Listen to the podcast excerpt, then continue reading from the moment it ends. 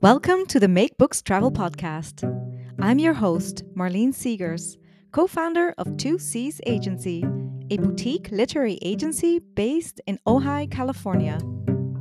Join me and take a glimpse behind the scenes of the international publishing world through my conversations with key players of the industry. My guests all have one thing in common they make books travel, for instance, from one language to another from idea or manuscript to published book, or from page to screen. Find out how they do it and why. Thank you for listening, and now on to today's show.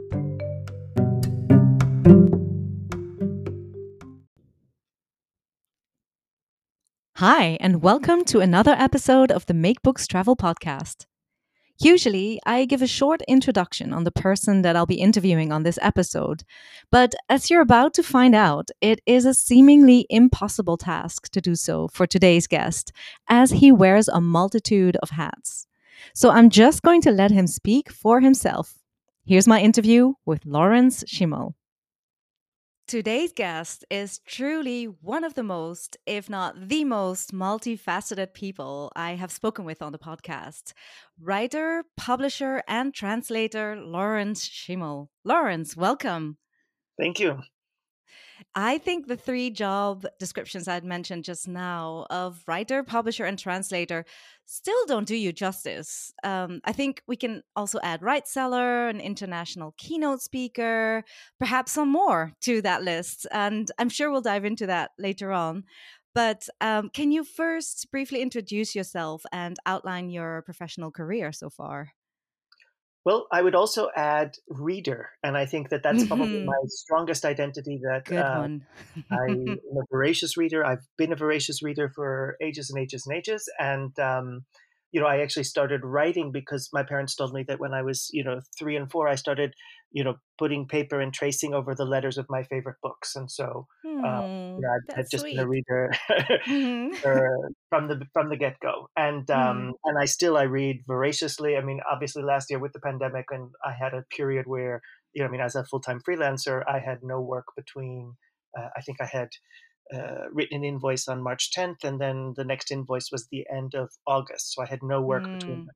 So um, last year I read a lot more than yeah. normally goes. I read over 400 books. Um, oh my goodness! Wow. you know, not including the books that I either wrote or translated. You know, that are work. So that includes you know poetry and fiction. So especially, mm. I mean, mm during the pandemic, I was uh, reading a lot of poetry to stop doom scrolling, and it was one of, one of the ways I would leave my phone in another room, and I couldn't concentrate for very long. But the brief intensity of poetry, I was able to, to concentrate. So, um, mm. but yes, you know, I mean, all of my identities are very book focused or book. Uh, you know, the book, the books are sort of very much at the heart of my all of my life, and you know, both my working life and my fun life in many ways. Mm. So. Um, which is you know for me not a problem but uh, you know for other people it, it can seem a little bit uh, monothematic perhaps oh well you know that's the power of books i think too i i, I kind of feel the same way so it's the power of books and also i mean i I read very widely, and so I read in a lot of genres. And I mean, you know, I have lots and lots of books. Um, you know, I mean, in order to read, for instance, 400 books, I need to have more than 400 books, and also I need to have books because I never know what mood I'm going to be in. So I may want something funny, I may want something serious, I may want something that's going to um, make me feel uh, good or or terrified, or you know, I mean. So there's lots of different genres that I read in, and so mm. um, I also I, I I love buying books. I love you know. Um, it's one of the weird things also because of the pandemic uh, it's changed how or my relationship with the books so normally i would uh, be able to pull a book off my shelf and I can remember that I bought it at this bookshop or you know I, someone gave it to me or you know I mean the, the, the histories associated with the books was very much a part for me of my my having the books. And now that everything has to come through the mail uh, because you know we, we're still not uh, traveling like it like we used to mm. um, that's been very different. And and I don't have the same sort of um, I don't know. I guess I'm a the, the sort of hunter gatherer thrill that you know when you discover a book, and, and also there I've not been able to discover as easily new voices or things like that. That when you go to a bookshop, you know you don't necessarily know what you want beforehand. That is, you can find Mm, things yeah. um, in a- in a good bookshop that that's curated and things like that. Um, or even going to things like I go a lot to the charity shops, and I'll be like, okay, this is especially if you know poetry. I love going to you know charity shops and and just saying, okay, this is you know.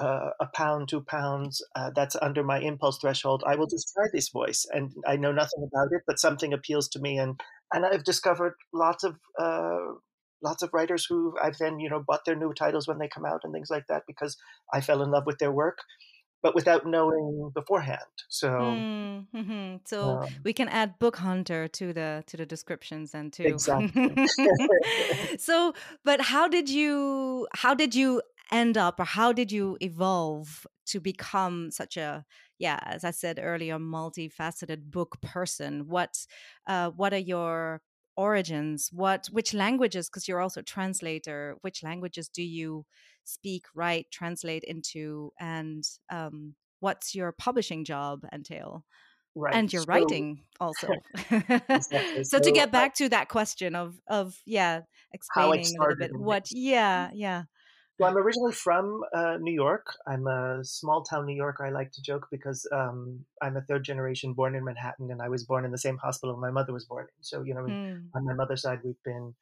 you know New Yorkers for a while. Um, my father is uh, he's first generation born in Brooklyn. His parents were born in Lviv, which is now Ukraine, but was Poland when they left.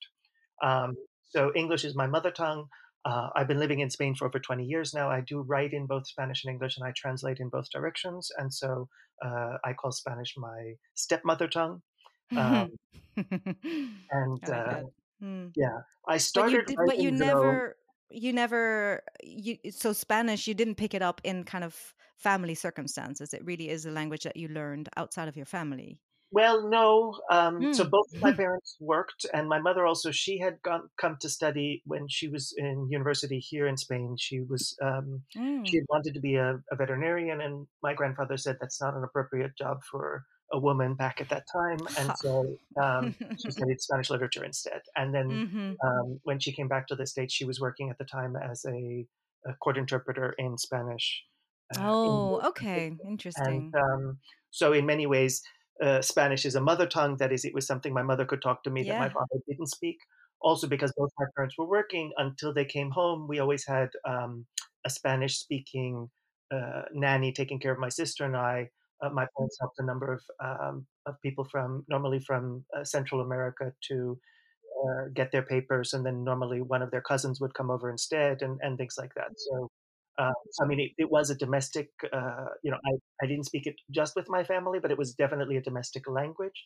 Um, hmm one of the problems, though, was that uh, because my formal Spanish education was not very strong, and very often, I mean, one of the things my parents discovered was, uh, in order to save some money, they they started buying some white label uh, cans of uh, canned goods, and so those are the inexpensive ones, and it just says the name. And we discovered that some of the women were um, illiterate because if they didn't know if they didn't see a can with a picture of peas The on it, they didn't know what was in it Mm. until they opened it, and so they started making some really uh, Weird.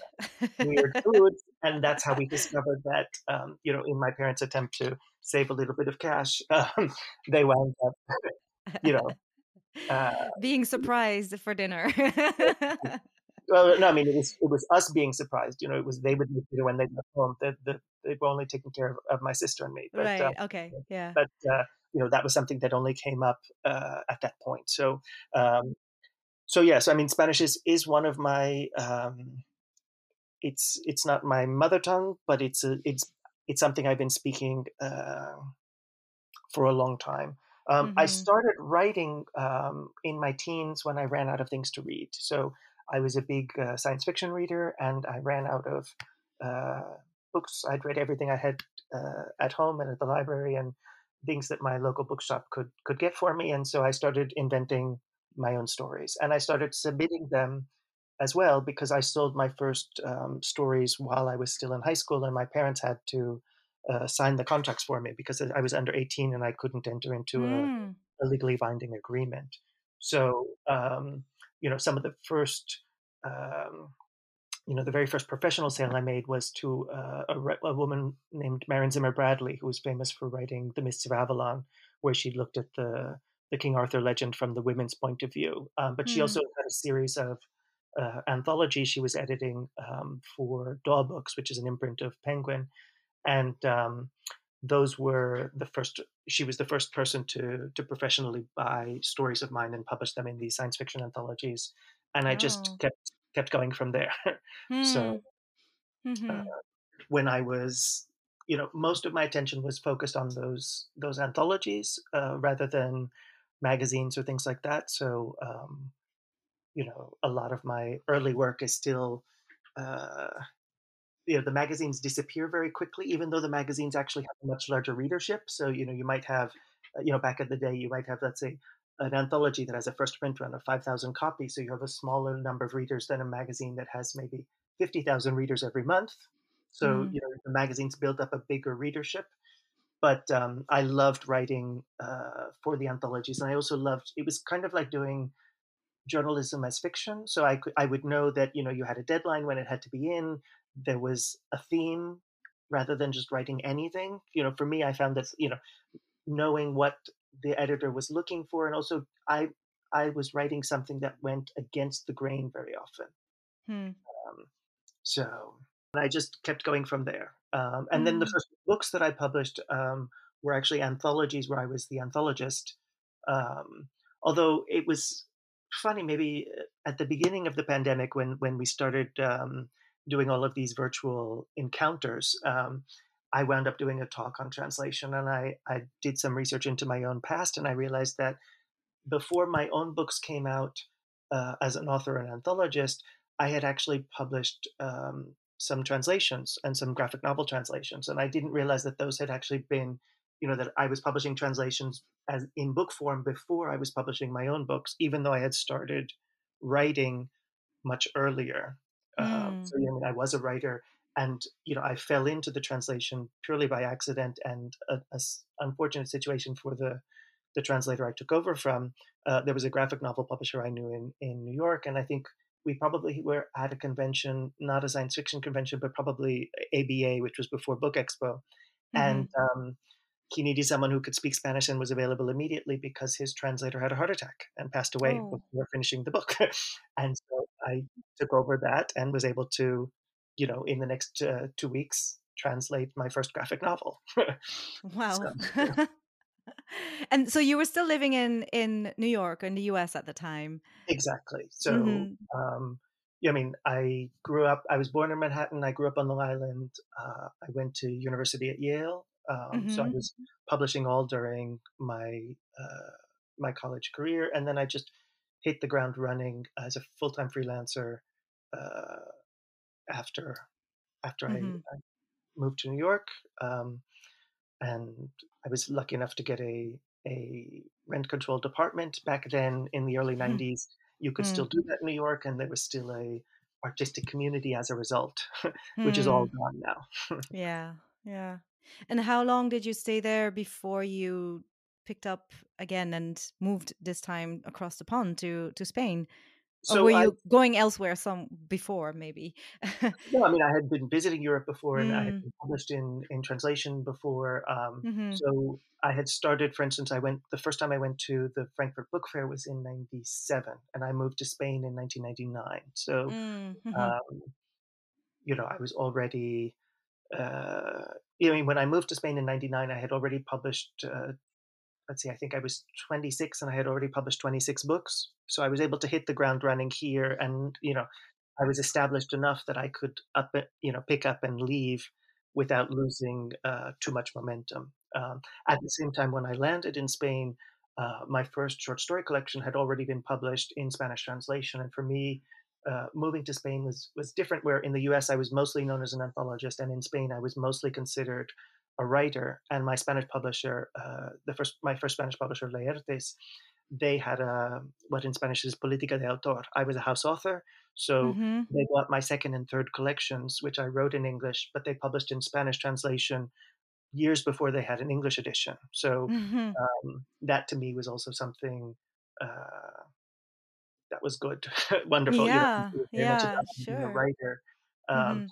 the And in that case, did you translate them into Spanish yourself? I did not. So Mm, okay. uh, were Hmm. translated by other people. Um, hmm it's interesting. I tend not to translate myself. Sometimes I will do like, especially you know, bilingual children's books. Yeah. Um, but uh, you know, my most recent book for adults is a collection of a hundred erotic microfiction, and the book has been translated into English by Sandra Kingery. It's um, uh, it's a very interesting experience being translated into my mother tongue, yeah.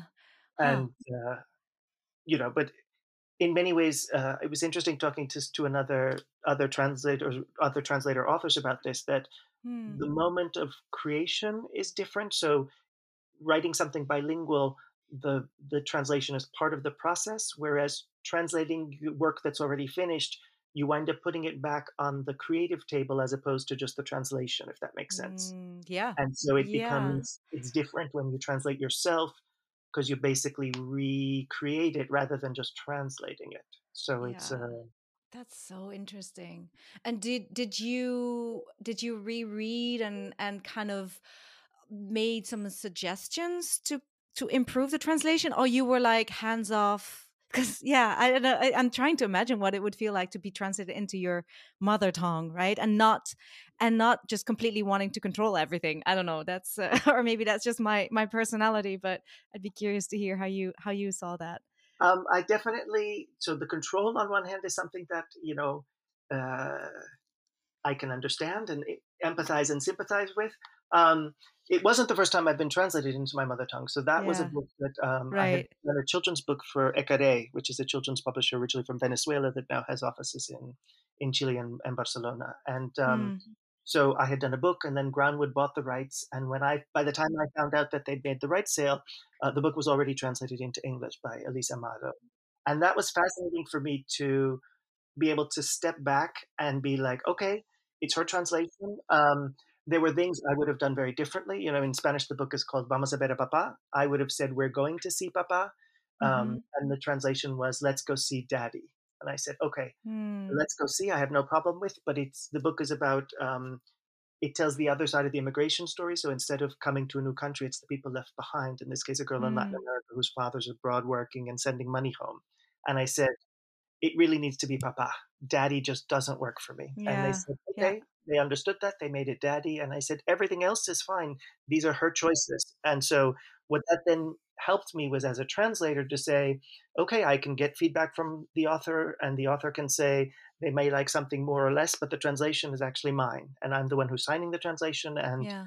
um, it, it helped me uh, have more confidence as a translator being translated into my mother tongue to be able to say, you know, uh, when I'm translating other authors, to put my foot down and say, no, this is actually, Yeah. you know, um, and uh, and it was fascinating, especially with the, the the adult book that Sandra Kingery translated.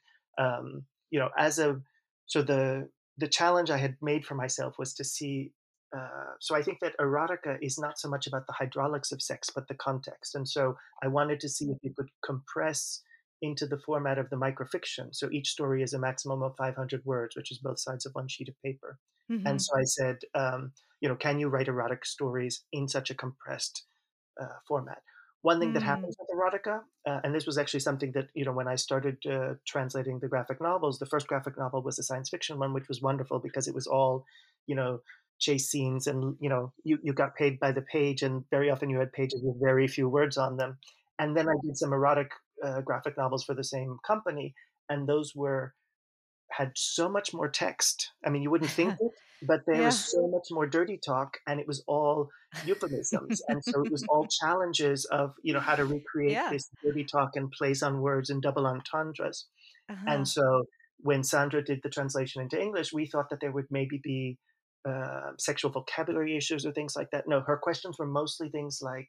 Um, in Spanish architecture, for instance, usually the uh, apartments have like a little vestibule Mhm. uh, that we didn't know what to call that in English because a vestibule in English seems more like a lobby of a bigger building as opposed to just you know like a mud a mud room or a mud closet, you know. And so it was sort of trying to figure out some of those things. And she also she came up with solutions for some of the puns and plays on words that would never have occurred to me. So it was amazing and Hmm. fascinating to see her come up Hmm. with solutions to things that uh, I had written in Spanish, and uh, that was great. So yeah, yeah.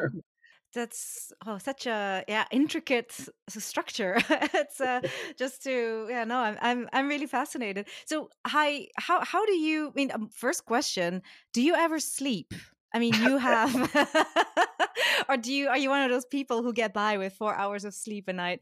Because I mean, it's they're of course they're all related. Your your your jobs, it's all as you as you pointed out, they're all related and and evolving around the book and reading. Um, how did you how do you just keep up with everything? Because uh, we didn't even talk about your your publishing house yet, and yet. how. so um yeah perhaps we can start by how yeah how, how does a typical day for you look like if you have a certain structure in mind eh, when you start your day or if you just go with the flow so I have no structure. I do sleep. um, okay. I, sleep, I moved to a country where the siesta is a national, uh, ah. a national identity. So, mm. um, you know, that's definitely that's, something yeah. that. Uh, the other thing is, I mean, the, the day in Spanish is a very long day, yeah. but because it's a relaxed day, you know, we can get a lot more done. So I think mm. that you know you have a break for lunch and a siesta, and then you still have a, you know I mean until nine p.m. is still the working day. You know I mean so it, it's it's a yeah. long day, but it's a very productive one I think. Um, mm. So the other things that I would say that have allowed me to I guess be as productive as I am is that I live in a country with socialized medicine. Um, mm. So I mean you know compared to what it was. I mean, just you know, when I left New York in 1999, I was paying I think $800 a month just in in health insurance, mm-hmm. aside from mm-hmm. rent and anything like that. So. Um, yes. You know, I just had a small pinch in my heart because yes, I totally hear you. not having, having that moved, makes yeah. a huge difference. right. Um, yeah. And the quality yeah. of life and the affordability of life here in Madrid. You know, I mean, when I moved here in in 1999, uh, literally, I can tell you, the last year I was in New York. I made as a full time freelance writer twelve thousand three hundred dollars, and the poverty level in New York was thirteen thousand. Yeah. So I was wow. literally under the poverty level. Um, My hmm. grandmother uh, and her boyfriend used to take me to dinner twice a week to make sure that I ate enough. uh, so, but you know, that was my yeah. life.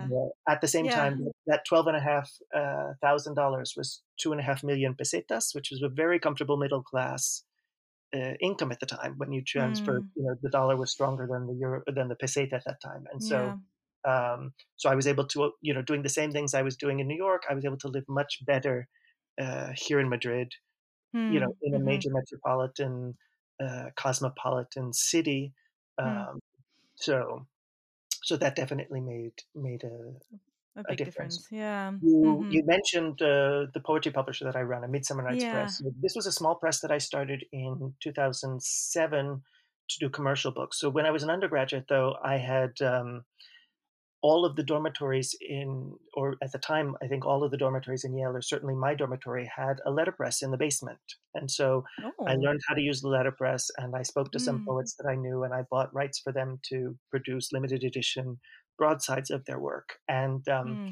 that was called the Midsummer Night's Press. And then years later, I decided um, I had been producing when I went to Frankfurt a little catalog in an A6 size, and I loved the format. And I said, why don't I try doing some some poetry books in the same format? And so that was how I started the press. Um, so hmm. the press is based out of New York, even though I'm in Madrid, and that's also always been a big nightmare of you know um, certainly in the US right now, the whole shipping uh, mm-hmm. concerns is a big thing. But you know, getting yeah. books from one place to another. Mm. Um. Back in the day when it was, you know, before print on demand was even possible, I've always done uh, offset. So I mean, I haven't really been. Mm-hmm. I'm just beginning to experiment with seeing if things work with the print on demand. Hmm. Um, mm. But you know, it's it's a change of model. So so yeah. yeah. The, the Do you have somebody in is somebody helping you out in New York, or are you just doing everything from Madrid? So I do everything from Madrid, um, and so we we're distributed by SPD, Small Press Distribution in California. Mm-hmm. But even getting the books to them, and you know, um, at this point, uh, you know, my parents' address is where the the press's mm. returns go to. So, for instance, mm. Amazon has been returning.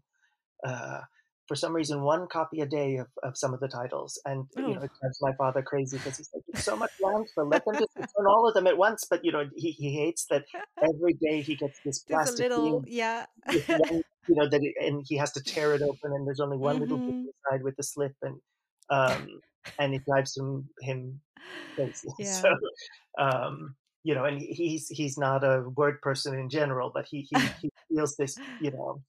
Uh, he feels it uh, that it's just so wasteful the, the amount of mm-hmm. landfill happening because yeah. of the, it's just the logistic issue. Yeah, yeah.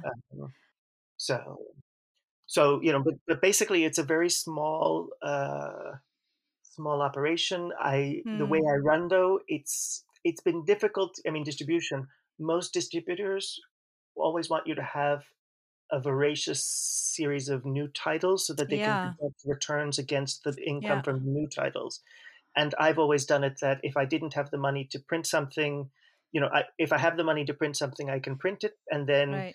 it, if it takes me ten years to sell, you know, I'm I'm not working on a commercial uh, mm. basis in that way. Yeah. So yeah. as a result, though, we've been able to publish voices that might otherwise fall through the cracks, and so that's mm. something that um, you know the, the the poetry press has three main imprints, which are um, one is uh, Fabula Rasa, which does mythic um, fairy tale inspired work. One is Body mm. Language, which does LGBT voices. And there's another imprint I did called uh, Periscope, where uh, back in, I think, 2014, um, everything published in the US in the previous two years, um, they had done some number crunching, and it had turned out that only 26% were by women writers. And I, I knew that as a translator, when I'm pitching projects, it's much easier to pitch. Uh, to find uh, both support and publishers for uh, books by male writers. So mm. um, when all of this was uh, came to light that there was a lack of women's voices, I said, okay, I have a press. I can do something. So we've published uh, mm. five books so far in that imprint, which uh, have been from Estonia, Lithuania, Latvia, Spain, and Slovenia. Uh, mm. all of whom are women who published at least two books in their home country, so they're not a one-hit wonder, but they right. had never had a book published in English. Um, you know, mm-hmm. I think mm-hmm. even Care Santos had published 40 books, uh, award-winning novelist. She does now have a, a, novel that's been translated into English by Alma Books in the UK. Mm-hmm. But uh, she had never had anything translated into English before before the collection that we did. So um, mm. we have also published translations in other other imprints, and so uh, in our body language imprint, we've published poets from uh, Holland and from uh, Slovenia as well. Mm. And uh, I did do one sort of out of series uh, collection by a Kurdish Syrian poet named Golan Haji. Hmm. Um, mm who was invited to the Shubbak Festival in London. And so we produced that in time for his uh, appearance there. Because mm. do you so a few questions to follow up. Sure. Um, so you, um, so you, you, you also have UK, UK distribution because you mentioned there's a festival in London. We don't have an official distributor in the UK. There are certain bookshops that we work with. So, for instance, mm-hmm. the Saqi Bookshop is one that, especially uh, that, ah, that, title in yeah. particular, they've been a major point of distribution for. I can um, imagine. Um, yeah. For this, this particular book. Um, other bookshops have um, have definitely been uh, big supporters of, of you know usually some or part of our list. Um, mm-hmm. So um, so the books are available. They're not necessarily, uh, but we don't have a distributor. So right. Okay. So you'd work just you know case to case probably basis with with certain exactly. bookshops mm, mm-hmm, okay okay. publishers in general i mean most distributors don't like poetry and so it's a, it's, it's, it's, a yeah. lot of battles just, and so yeah um, so it's just simpler we, to yeah we do mm-hmm. also i mean especially since i'm in madrid it's easy enough to get to london um, I, I regularly attend various poetry book fairs like the free verse poetry book fair and things like that also things like in the US, the uh, Associated Writing Programs Conference, which has around uh, 12 to 12,000 to 15,000 people every year. So, and I think that when mm. we're able to have a table and people can come and see our books, um, that makes a huge difference. You know, we can sell a few hundred copies of books um, over a, a weekend, um, which is major for a poetry title. Um, mm-hmm. yeah.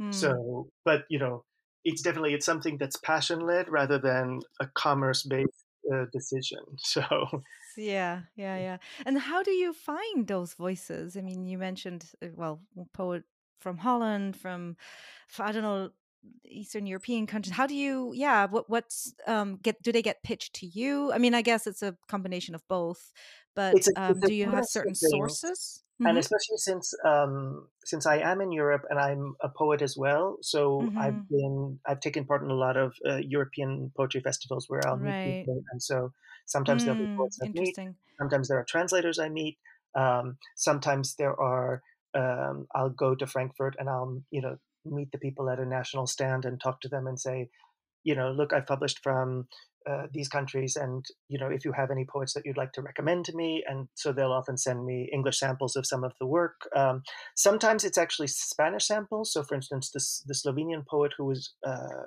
who's published in the Periscope series, uh, Jana she had a collection that was translated into Spanish and published in Argentina, and I was able to read the Spanish collection and decide to publish her in English uh, because I read Spanish, and so Mm-hmm. since I don't read Slovenian, um, but No, uh, not yet. Ha. not yet.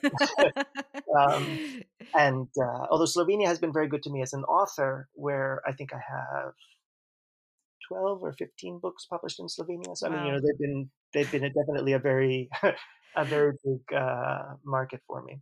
But Hmm. sometimes it's been. Uh, I remember once I was uh, I had met at a AWP. A translator gave me an anthology he had done with support from the Lithuanian Cultural Institute of uh, contemporary Lithuanian poets. And I read Hmm. through it and I picked a poet that I liked.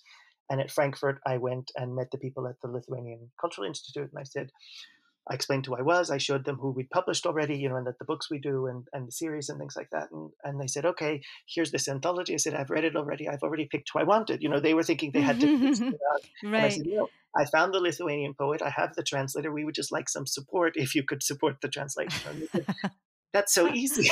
yes, I was just going to say you you you did all the work for them. they, were, they were just surprised and they were delighted. And so, yes. um, and you know, they were Mm, also wonderful to support. They have a separate mobility fund, and so mm. uh, the author was then invited to festivals in New York, in London, in Manchester, um, and they were able to to support that as well, which was important. So, um, you know, in some ways, poetry doesn't sell a lot in general. Uh, fighting against to do poetry in translation, especially poetry in translation by contemporary younger women's voices, is uphill battle a lot. Hmm. So, you know, I mean, getting Yeah. them out into the world to me that makes it um, Yeah. wonderful. And a lot of times Mm. at these festivals or other events, they meet other poets. Sometimes they recommend them to me or vice versa and stuff like that. So, Yeah. um, so a lot of it happens that way. And I do get, you know, translators pitching us and as well Yeah. directly. So, Hmm. Well, what I wanted to say is that the fact that you publish them in English is probably going giving them, if they haven't been translated widely yet, elsewhere in other languages, it gives it just opens the door widely, right? Because everybody reads English, so that's that's an amazing, um, you know, entry point, I guess, for them to to many other countries. So that's in that sense, it's also beautiful what you're doing. It's not just for you know to make it available for English readers, but for readers around the world, basically. So I have a sort of avuncular pride where some of our poets, you know, like one of the, the Estonian poet who we published in English for the first time was then translated into Arabic from the English. But at the Mm-hmm. same time, it was the very first Estonian book to be translated into Arabic. So it was sort of, Mm. um, and the Slovenian poet I mentioned, it was interesting. So I first read her work in Spanish, published in Argentina. But because I'm in Spain, a number of independent bookstops uh, stock the English language series as well.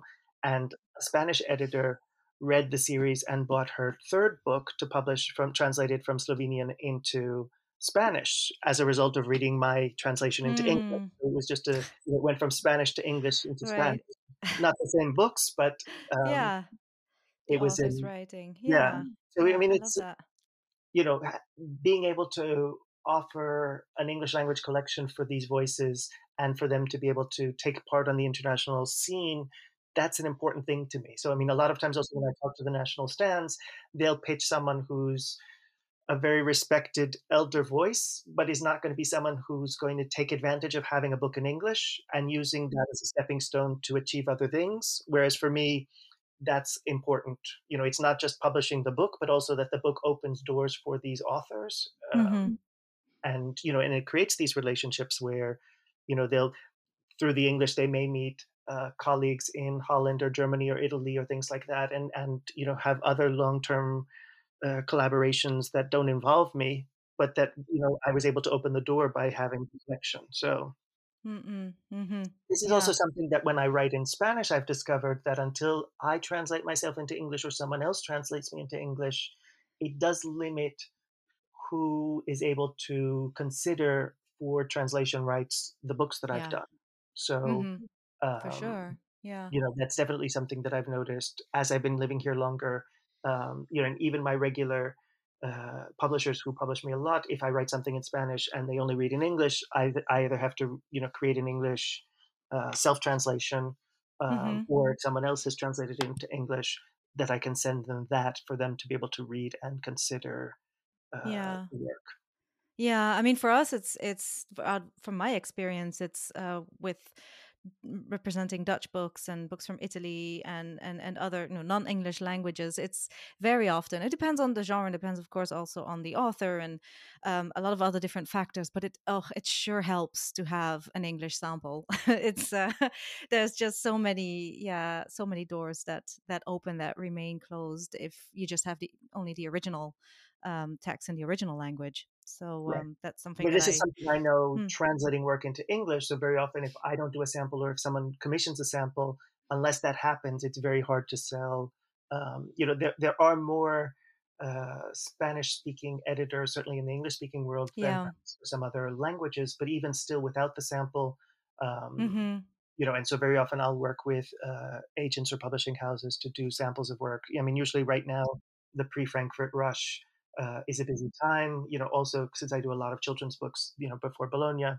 Um, one thing that's been very interesting for me to see lately is that um, starting this year, I guess, uh, I've been commissioned not just to do the beginnings of books, but to do a chunk from the beginning, a chunk from the middle, and a chunk from the end, Mm, where publishers are, you know, English publishers are wanting to see it's you Yeah. know can does the author hold up over the course of the book Yeah. not just uh, a big chunk from the beginning which is what i've been used to doing for Mm, the you know 27 years or so that i've been translating and so mm. that's been an interesting uh, Yeah, that's books that interesting that you bring that up. Yeah, it's it's I've I've seen that too. That as you say, the the beginning can be very very strong, and that's what is translated into English. But um, there needs to be some reassurance about what what happens afterwards with the quality of the language. And um, so we, I've I've worked with both sample translations of just like the first couple of chapters or the first two chapters and then in the middle and then in a couple of chapters in the end so it's uh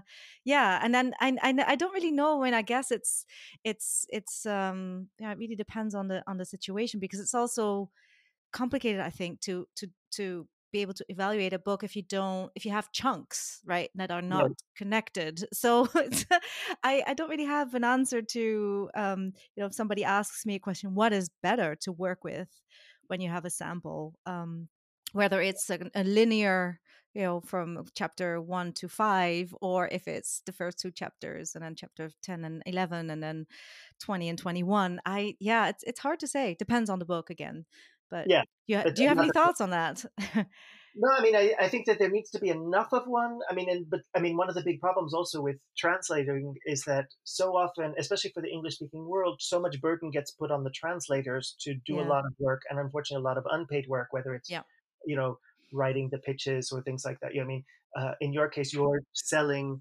translation rights um, as an agency, but very often translators, and especially from a lot of the smaller languages, there isn't that sort of support neither from agencies Mm-mm. or from a, a national uh, funding body or things like that. So they wind up having to translate on spec a sample, do a reader's report, and then knock on doors saying, you know, look at this great work from uh, a lesser known language, which right away puts puts you know the fearful American or British uh, editors. They're like, no, no, no, no, you know, scary, scary translation. yeah Mhm. yeah So, so yeah, hmm. I mean, they- these are, but I mean, it's been interesting that I've been commissioned lately, you know, mostly by American uh, editors asking for for me to do samples of books that they've been interested in, and the commissions have been for that sort of multiple. yeah Um, right it's, there was some some of the Spanish publishers. I wasn't able to do it last year, but they had started doing the same thing, what they call the flow through, where you translate a chunk from the beginning, a synopsis, a chunk, a synopsis, and Hmm. then it, you know. yeah Um, and I okay I a flow through. Thank you. it seems be that seems to be what uh, it's something new that I've seen yeah. only very recently. Yeah. Yeah. Interesting. I didn't know that term, so thanks for teaching me the the flow through.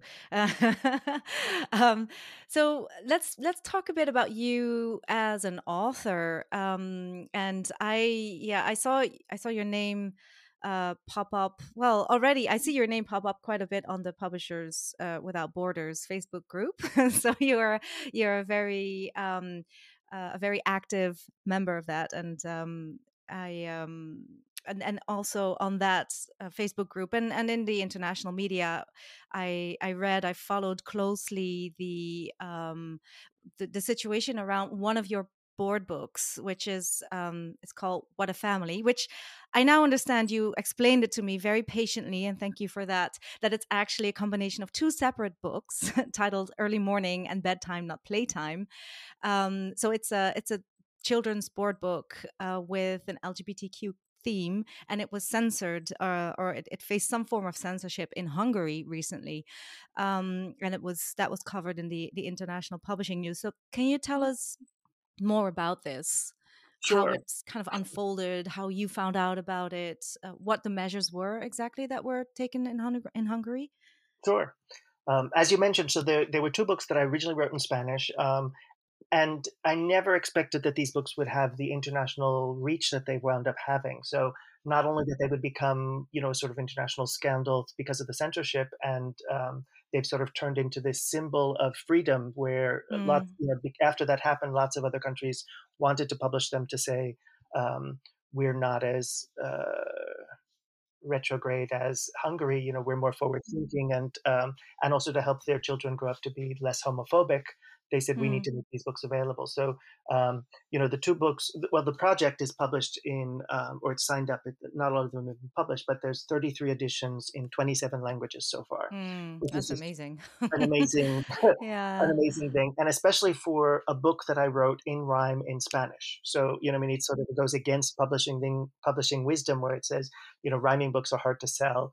Um, and especially a book that was not originally written in English, um, that also is, you know, um, and it happened because I had been translating so many books uh, in rhyme from English into Spanish, and I'd never written. And I, I, published over 120 books, and I had never written a rhyming book myself. and I said, "Well, why don't I give this a try?" Nice and, challenge, um, yeah. had, there are certainly other uh, children's books with LGBT themes, but I felt that there was still a tremendous need for books that weren't about overcoming homophobia or about being different, that just were fun, joyful mm. books uh, mm. that happen to have um, same-sex families. So mm. uh, hmm. in the bedtime book, there's a girl who's trying to get ready for bed, and her dog wants to play.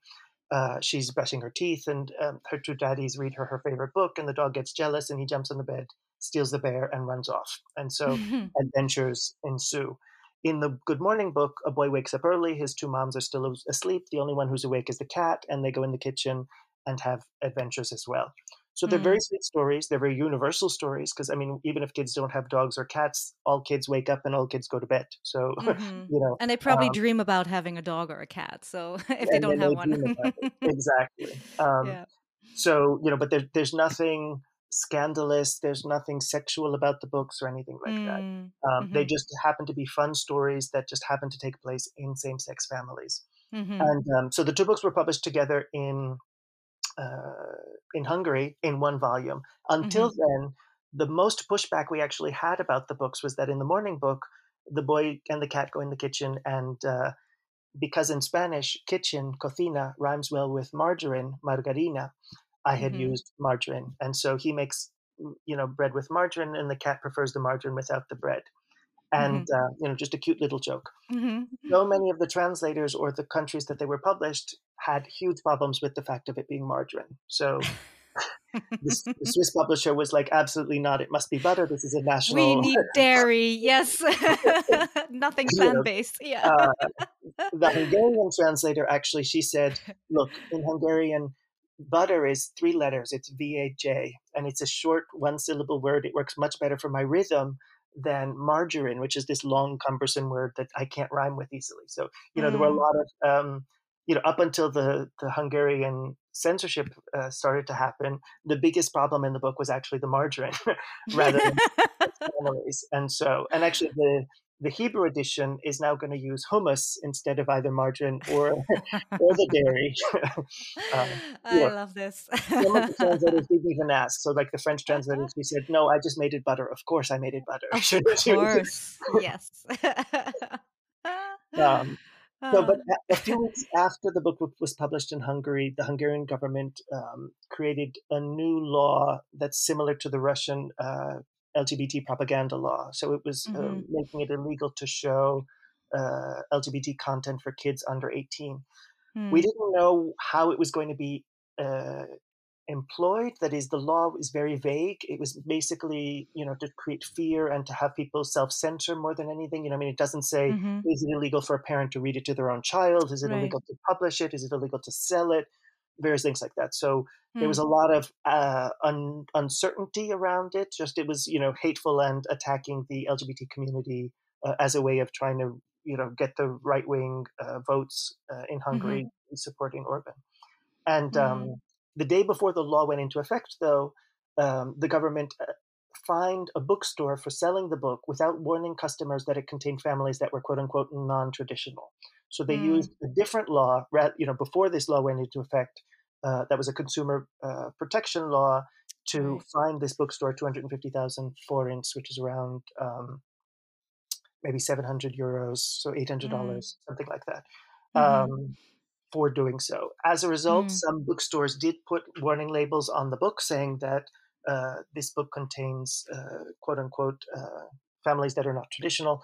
The bookstore that had been fined, though, Lira Könyv, um, they put a warning label at the front entrance of all of the stores in their chain saying, we sell diverse books here. So that was an amazing mm. stand for freedom uh, yeah. on their behalf. And so many people in Hungary also, you know, who might have been indifferent about LGBT rights or something, really came out to oppose the censorship of these books. Mm.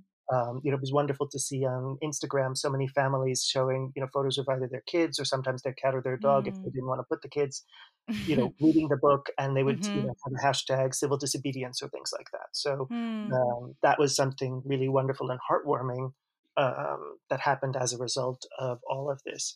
Um, mm. The books were also published in Russia. Um, in addition, mm. again in a two-in-one edition. That edition says very boldly on the back cover 18 plus because of the, oh. the propaganda laws that you cannot show anything for kids under 18 so it right. shows the absurdity of this board book which are for the youngest kids with an 18 plus label on it um, it was published by an ngo as part of their campaign to get the law repealed and mm-hmm. you know mm-hmm. they, they had to be very careful the books are not sold they give the books away for free you okay. can donate to their campaign to support the you know so everything but anything about the campaign had to also say 18 plus on it so like the little right. postcard they made anything that had a picture all of that had to be you know they were very careful not to uh, break the law but it mm-hmm. shows how absurd the law is yeah so um, mm.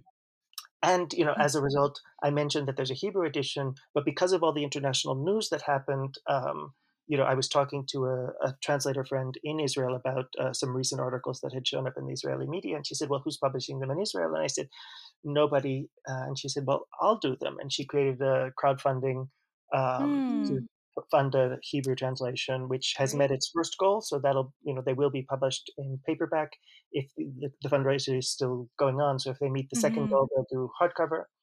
Um, mm so that's that's one of the nice positive things that happened. There's also a campaign from an NGO in Stuttgart right now uh, with a buy one donate one campaign. So for every book bought in German, they donate to an NGO in Lodz. Lodz and Stuttgart are sister cities. Um, a copy in Polish so that um, the NGO in Poland will distribute them free to schools and libraries and families in Poland. So it's a nice solidarity campaign. So I mean, you know, even though these books you know, a lot of the international news has been about the censorship of the books and the homophobia yeah. they faced. The whole point of the books was to be not about homophobia. So, I mean, I love the fact that you know yeah. the solidarity campaign is happening, and you know that. I also think that the fact that there are 33 editions around the world, most of which were done before the before the homophobia happened, hmm. um, shows how necessary this sort of representation is. Um, mm-hmm. So mm. I also I arranged a, a, number of European co-printing. So those were my first. Other books of mine had been co-printed before, and so I had experience and I had familiarity, and I was able to work with a, a printer here in Spain to um, to, to co-print, um, which helps bring the the costs down for everyone involved. So that that's something. Um, also, that's a nice way of you know different groups in different countries working together to make it possible for these stories to happen that was also a thing of you know one of the reasons that so many rights have sold is because one i have years and years of you know going to the book fair selling rights knowing different players both larger publishers and smaller publishers who might be interested and also in in this case sometimes they're ngos um, in different countries um, and because i knew how to do all of the publishing stuff you know an ngo was able to join us even if they don't normally know how to do the publishing side of things mm, mm-hmm.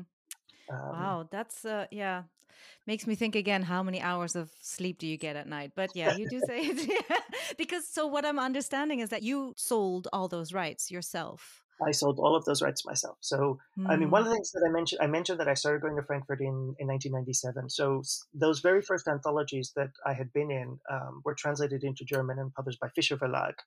Um, which is based in Frankfurt, where the Frankfurt Book Fair happens and stuff. I had published other, uh, you know, anthologies of my own and other books when I started going to Frankfurt. But one of the things I did was because I was still very small, having a very small list of my own titles, I um, spoke to a number of independent, uh, either science fiction or LGBT publishers, and I sold foreign rights for them at the Frankfurt Book Fair. Very mm, often, these mm, books were okay. things that um, were too small for other agents to be interested in. You know, I mean, if I sold a seven hundred dollar deal or something like that, um, but there were there was a network of other LGBT or science fiction presses in a lot of other countries that were actively interested in this material, and you know, so I was able to be both a bridge for that, and also it gave me a bigger backlist uh, than my own titles. Until you know, I mean, now that I have 120 books, my own backlist is big enough.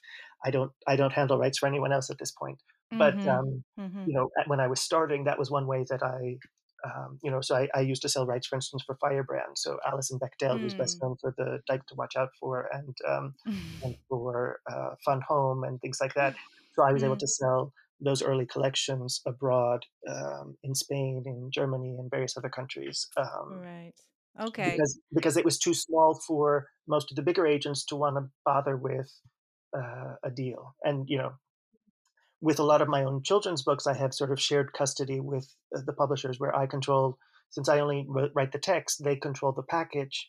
And we have a deal where if they sell rights, they get a higher percentage of the split. And if I sell okay. rights, I get a higher percentage of the split. And so I'll often be like, okay, I have a deal from Malta. Don't laugh, but this is the deal, you know. And it's, it's a small, it's a small country, so it's, mm, um, you know, no, that's uh, but that's great that you've managed to work things out and everything seems to be working so like kind of organically. It's uh, I, I yeah, I really like that. Um, and um, and how about the the illustrator? So you say that the the publisher owns the packaging, so that includes the illustrate the illustrations then I'm so it depends so for instance with the oh. board oh. books Alina Brasliņa mm-hmm. um, is a latvian illustrator who's a friend of mine so she and i control the books directly so mm, in this mm, case okay. and also because we're very flexible um, we're able to let them you know so i think for instance in switzerland the books were published in all four national languages uh, as two separate books but in a paperback format um, with just a staple, so a very inexpensive format. Um, mm-hmm. But instead of selling them, they wound up giving them away on International Family Equality Day, which is in May. Mm, um, mm-hmm.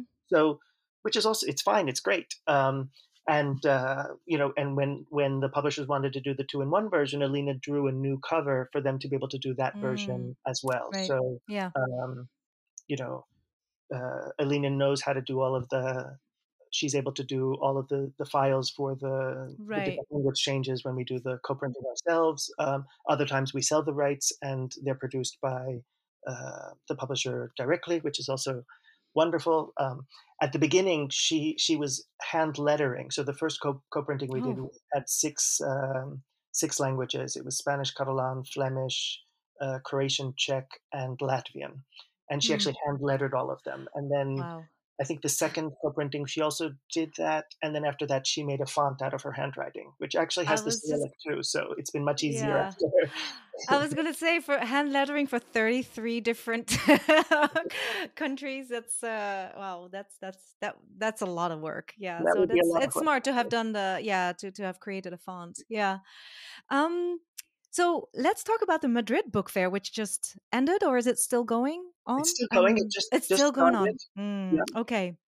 Um, and you were there. Actually, I'm I'm going to interview another guest on the podcast soon, sometime um, next week. Um, Ed Nawotka of Publishers Weekly, and he was there. And you actually mentioned that you you both saw each other. Um, so what was so i'll be talking to him obviously also about the madrid book fair. I mean any book fair that is happening right now is just like whoa what is it like to be actually in an in-person event and see other people from other countries? Um, so um so i'd like to yeah ask you also what was it like? What just to be out there and speak with people and see publisher stands uh, and how many yeah was it well visited? Was it um, open air? I'm assuming. Just any kind of information that you're that you can give me is uh, is very welcome.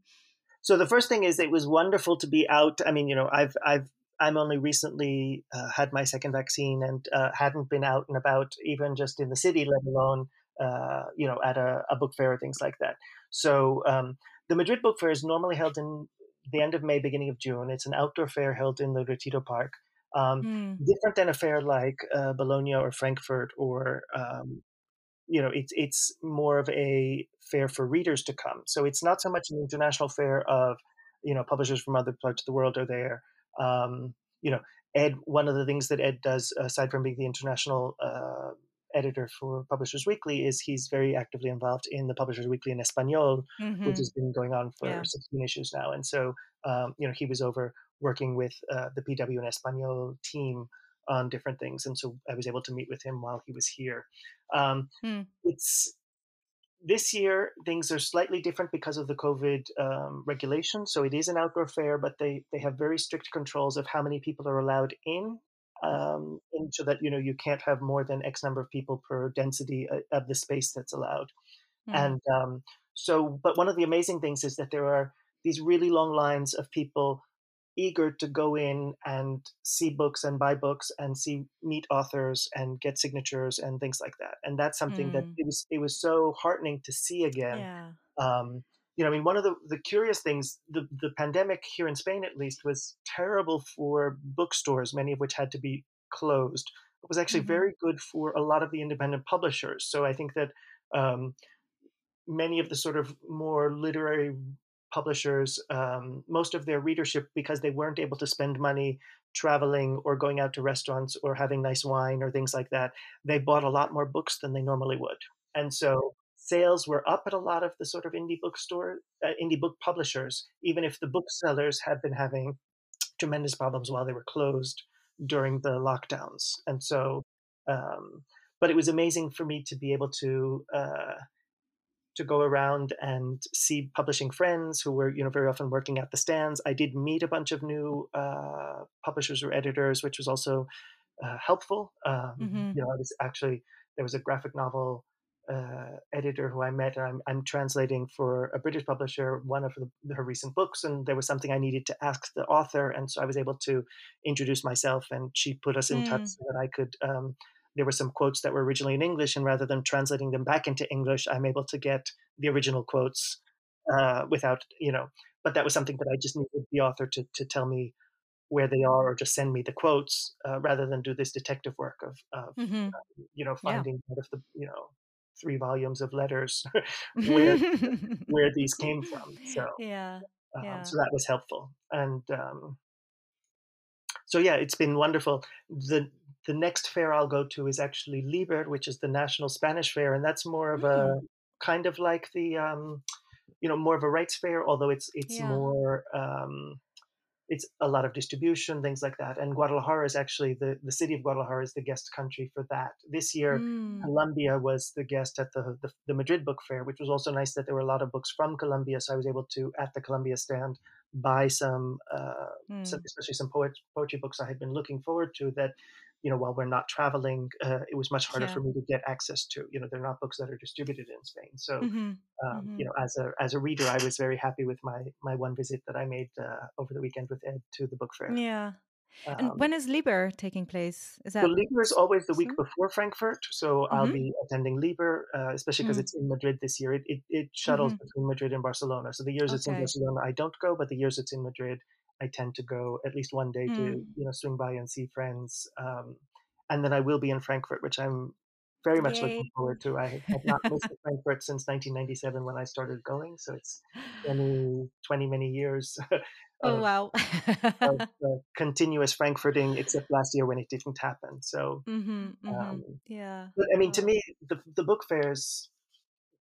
There's also there's a serendipity factor that happens. I mean, and this is Mhm. something even just going to the Madrid Book Fair where um, you run into people that you didn't know you were going to or that you may not have even known existed you know you run into someone you know and they they introduce you to who they're with and you know maybe you run into them again at, at the next fair and they introduce you to someone that they're with and you wind up doing a project with that person or you you know so that sort of stuff you know i find that almost every year some sort of project happens with people that i meet at the fair serendipitously differently than um, you know the meetings I, I've set up beforehand with Yeah. colleagues that I already work with or people that I'm approaching uh, for the first time. And but we set up a meeting before the actual fair in order to to discuss things. So uh, Mhm. you know, going to the fairs is always such an important thing. I think, um, Mm. and I mean, my fair life is generally Frankfurt, uh, Bologna. London often, um, you know, I mean, London Book Fair is very close, uh, but London is Mhm. not as essential to me. Um, Mhm. and so, you know, it's mostly it's Frankfurt, Bologna, and Guadalajara Book Fair because of the whole Spanish-speaking world. Yeah. That's important. I also one of the things I love about uh, Guadalajara is that you have a rights fair from nine in the morning until five p.m. But then from five p.m. to nine p.m. it's open to the public. So, you know, since I'm both buying and selling rights and also uh, as an author and a translator, it's so wonderful to see so many readers come in and be so excited about these books, and it sort of reminds us of why we're doing this. You know, they're the Mm. reasons why. Uh, you know, there there have been families in Guadalajara where their kids come and buy a book every year, so that you Mhm. know, as they grow up, you know, they come back to see what my new book is, and so that's lovely. Mm. Yeah. Yeah. That's wonderful. Well, and I think I think you and I met in Frankfurt or at a dinner we in Frankfurt or in Frankfurt. London. Frankfurt, Uh, right? That I I think it was Frankfurt. Amy Amy's Spangler. exactly. Yes, our dear friend Um, who organized it. Yeah. Yeah, and then Guadalajara. It's it's funny because I've well, of course, it's well, it's funny and not funny because we it's such a big fair. But I usually go there as well. But we've never run into each other, so we definitely have to see um, next time. Yeah. Yeah, next time definitely uh, definitely meet up there. So, what is your favorite book fair, Um, if you have one? Oh, it's so. I mean, especially because I'm involved in so many different parts of the book industry. The fairs are so Yeah. important for different things. Um, and one thing, though, I mean, when I first started going to Frankfurt back in the '90s, I used to always say it took three years to make a deal. So people would be happy to hmm meet you the first year. When you came back, they said, "Oh, you're serious? We can talk business now." And the third year, they used to sign contracts. I mean, you know, yeah, I'm I'm from back in so the day true. when we contracts at the fairs and things like that. And yeah, uh, I mean, now everything's done, you know, with uh, DocuSign or other online yeah. uh, virtual things. But um, but you know, I mean, a couple of years ago, it, I remember it, it took because because we see each other very often. We would meet at other fairs uh, that got telescoped. So I would, you know, just as an example, there was one publisher in Brazil, and I'd seen their books for a long time. I had taken their catalogs at other fairs, and we'd never managed to meet um, or arrange a meeting. And one Frankfurt, I'm walking past the stand, and the editor's sitting by herself, and I said, "Can I introduce myself? Are you busy?" And she said, "I'm waiting for my meeting, but if they're late until they show up, you can sit down." And so Mm, I, I sat down. I introduced myself. I gave them my rights catalog of my kids' books, and um, she said, "This is all very interesting. Here, I'm only selling, but let's make a meet, plan to meet at Bologna, and we'll talk again." So we met at Bologna. I showed new projects. Uh, in Frankfurt, she made an offer, and we signed the contracts in Guadalajara. So you know what what used to mm, take three years took like 18 months. Um, but but it was you know so much depends on the multiple uh, the multiple meets. Yeah. So this is something where like a lot of people in the translation interesting industry, the literary translators, they get very frustrating with pitching because a lot of times they Mm. think of pitching as just pitching the one book that they're so passionate about. And I try and tell them that pitching is about the editorial relationship where you're getting to learn the taste of the editors and say, I liked this, but not this about this book. And then you can say, oh, well, I have another project that's more like that part that you like. Or it may be down Mm. the line, you know, I mean, so for me, it's knowing, you know, you don't just bombard everyone with all of your projects all the time. It's knowing specifically what an editor's taste is. And that's something Mm. you only cultivate over time. And so, Mhm. um, you know, there's an editor in New York where I had met her at, I think, at Book Expo eight years ago. Um, we've known each other all this time, and I had never pitched a book until earlier this spring when um, a new imprint was announced, and I pitched her a book, and I said, "This is something that I think you're really going to like," and she bought it three hours later. You know, she made an offer, fell in love with it, um, and the Mhm. book is coming out next year. So it's a thing of knowing Yeah. this was the perfect book for this particular Yeah. editor. And until I had that book, I didn't bother her with other things, you know. And so when I found the book, she was, you know, absolutely passionate about the book, and it was a difficult book. You know, it took me a Mm. long time to find a publisher who was interested in it, but it's like the perfect um, matchmaking. Mhm. Um, so Yeah. I always say, and I don't, I, I don't know if there's an English equivalent of the the French expression. It's, uh, I always say, it's c'est un travail de longue haleine. So it's like a, it takes a long breath to, Mhm. to, um, yeah, to to find the right publisher for the right project. And um, yeah, I agree with you. It's it's definitely. Um, it's about the relationships before the pitching and um, even now, I mean, I guess with as you mentioned, everything goes digitally, also the sending of PDFs, and uh, but bef- before all that, and I that was even before my time um, in in Frankfurt. The actual, you know, the book exchanges happened during Frankfurt or or following Frankfurt. Whereas now, I thought I think it's very interesting. Uh, things have shifted to the weeks prior to Frankfurt. Um, maybe this is also more um, more the adult trade um segment maybe it's different for children's books i i don't know because i'm not very familiar with the with that with that world and with those connections but um but yeah so it's it's so the, the meetings in frankfurt have become even less about specific i mean it's still about pitching but it really is about just yeah seeing what everybody is up to hmm my adult titles, for instance, I don't need to wait until Frankfurt to sell them. I think that with the children's books, there is some level of the visual. You know, I mean, yeah you're right with still, uh, illustrations yeah there's still mm-mm. uh, editors fall in love with an artist's portfolio, and you know that does happen. And I mean, it's much harder being a an author at uh, Bologna differently than uh, being than than an illustrator. I mean, it's much easier for illustrators to um, to travel. You know, and I think uh, especially for picture books and board books, um, a lot of that it sells on the art before the yeah story is even read. Um, you know, so as an author, Hmm. there's certain editors that I'm just uh, very fond of, even if we've not always managed to work together. Uh, there are some editors who actually sat down and read the entire story of a dummy that I brought to Bologna, and those editors uh-huh just have a special place in my heart. yeah Um, the other thing is editors move around, and sometimes what they're looking for from house to house changes. And you know, I mean, changes uh, mm-hmm. there are these long relationships. Sometimes it's you work with a one house and the assistant moves somewhere else, and you do a project with them. Um, yeah, so it's it's all very different. Um, I don't know. Do I have a favorite house? They're they're all very different. Um, one thing, I mean, just mentioning translation. One thing I think that's amazing for the Guadalajara Book Fair is that they um, give three nights free hotel to translators. They really understand that oh i didn't translators know that hmm essential key parts in in uh, literature trend moving around the world. So I mean, not only do they have their editorial fellowships, but um, they really make it easy for translators to come to find work, to meet publishers, meet authors, um, go back to their countries and say, you know, because a lot of times it's it's translator led that yeah we pitch things. So mm-hmm. um, uh, yeah that's true oh that's wonderful big up for the guadalajara book fair then mean, each each fair has its own unique yeah uh, peculiarities. But I mean, you know, Guadalajara has has a very special a special something that's very different.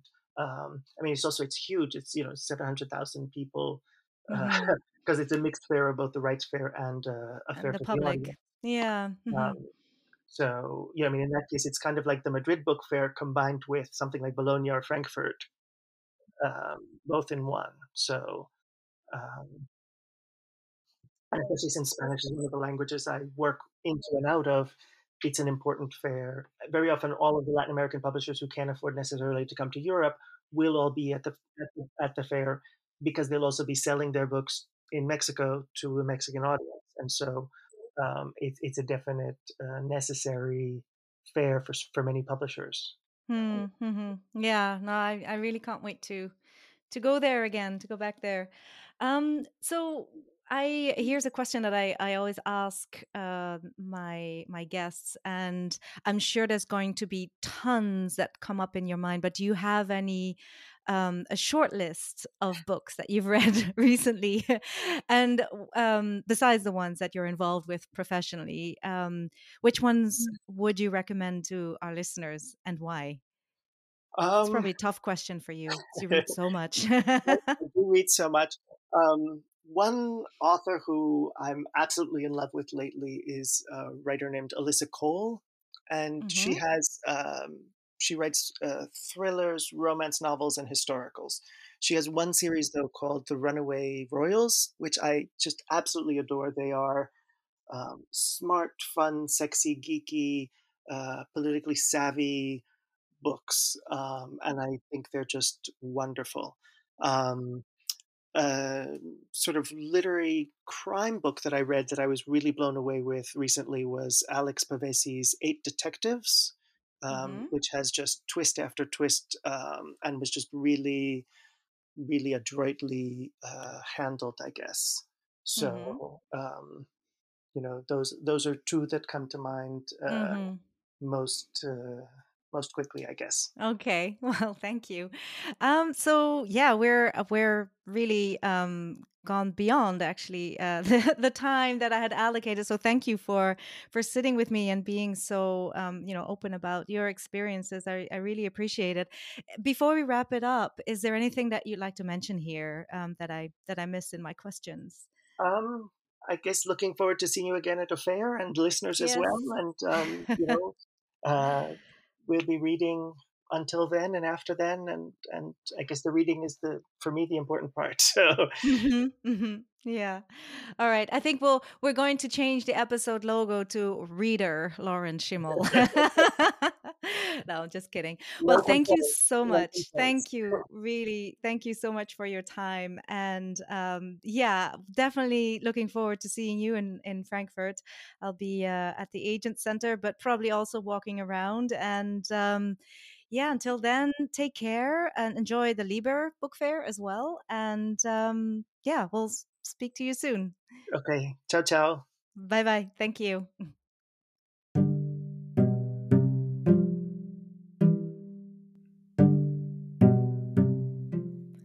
Thanks again for listening to the Make Books Travel podcast. I hope you had a good time and learned a thing or two.